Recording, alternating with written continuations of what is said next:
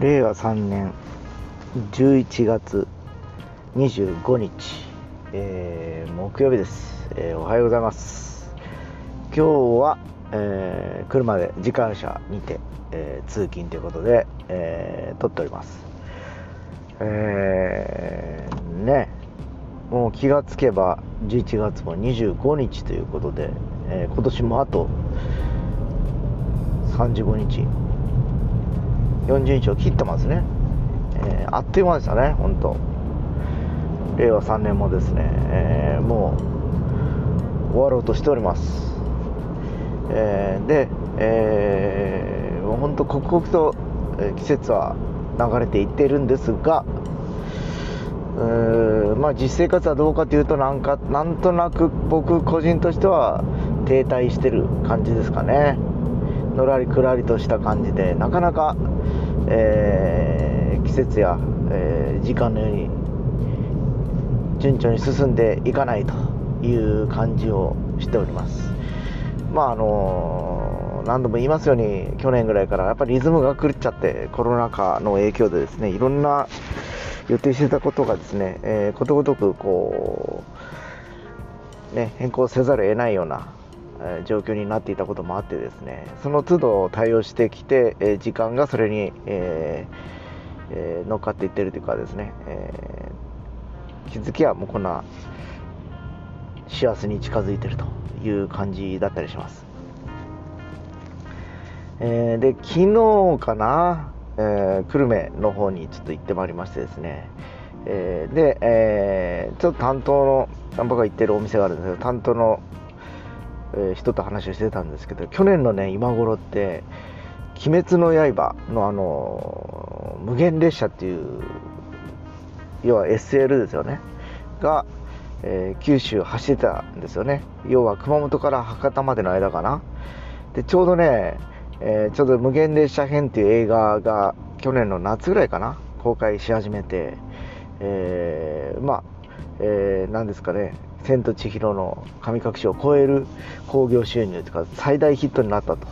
いうタイミングで、えーいろんなですね、えー要は出版物、えーも出たし、えグッズとかもかなり出てきたという話だったんですけどね。でそれもあってかお店はにぎわってたと。で反面今年はなんかそれに変わるものがないということもあってですね。軒並みやっぱこう去年と比べるとちょっと、えー弱いなという感じがまずするのと、えー去年と決定的に違うのはやっぱりコロナウイルスで1年約2年っていうところになってきてはいるんですけどワクチンがほぼ行き届いたこともあって、えーもう皆さんが普通に生活をし始める感覚になっていると。いう状況で、えー去年までは自粛だとか、えーステイホームとかいう状況で過ごされてた方も、えー休みの日にどっかに出かけていくような、えまあなんていうかな、えまた、えライフスタイルに戻りつつあることもあってなかなかお店には、足を運んでいないというような話をしておりました。だから結局ね商業施設にとっては去年よりやっぱ売り上げが悪いというふうにやっぱ聞いてますね。あのどこも、えーまあ確かに思えば去年の11月はそうだな。まだワクチンとかもないからいつ感染するかわからないようなリスクをとともにやっぱ外で出てたからですね。でもう結局外出ざら出出らざるを得ないっていうかね、えーそうしないとみんな生活もかかっておりますし、えー国からの給付金も昨年の5月の1回きりですからね、えーで今回もなんかまた18歳未満だとか所得制限とかいろいろな話してますけどうーん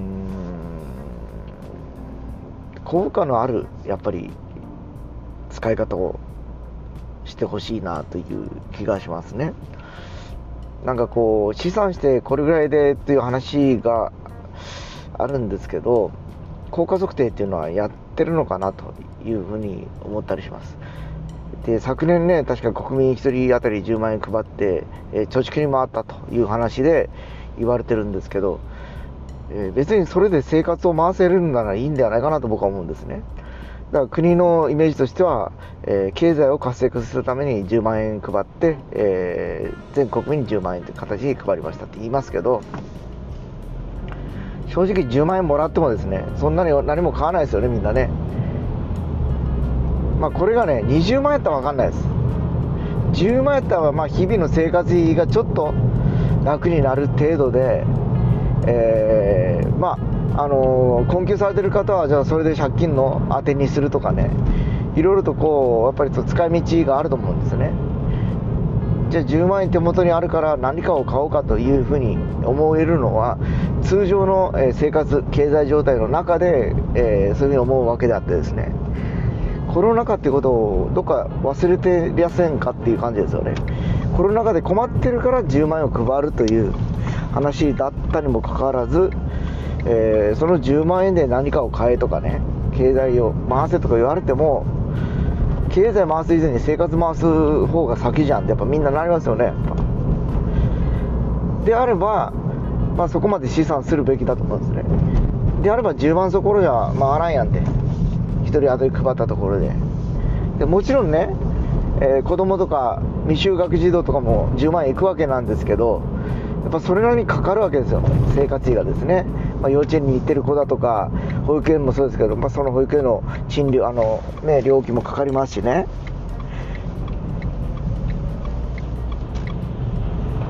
だからなかなかねなんちゅうかな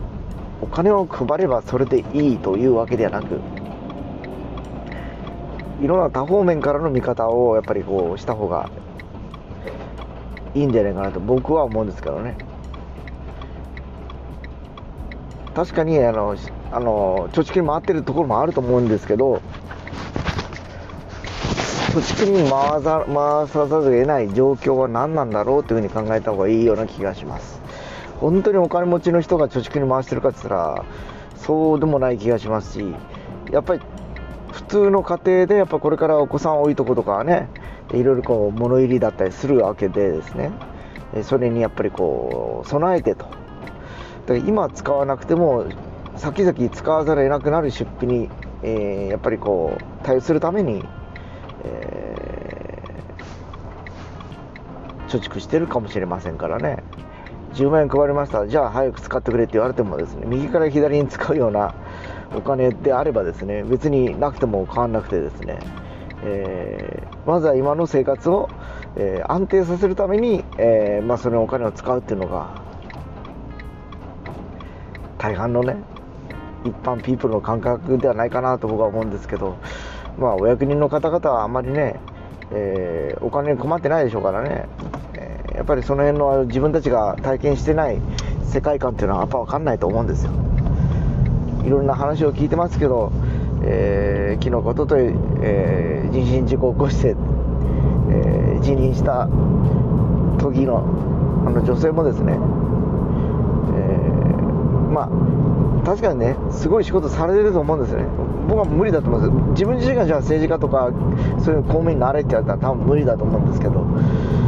議員とかなれって言われたら無理と思うんですけど、ただ、その席があるだけで2日しか行ってなくても、報酬丸々もらえるとかね、えー、まあ、一般的な企業の感覚から言うと、まずありえないっていうかですね、まあ、給食とかいう制度はあるかと思うんですけど、それでもね、やっぱり額から、額面から見ると、やっぱり普通の一般企業はね、まあ、社員に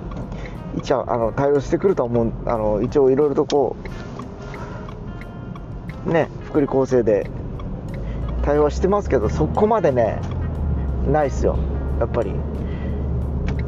全額とかないと思います2割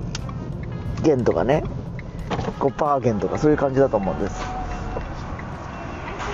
よし。今日は時間通り到着です、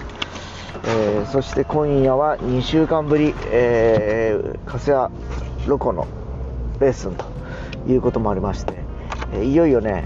え、来月、えー、テイストバイブでの発表会が近づいてまいりまして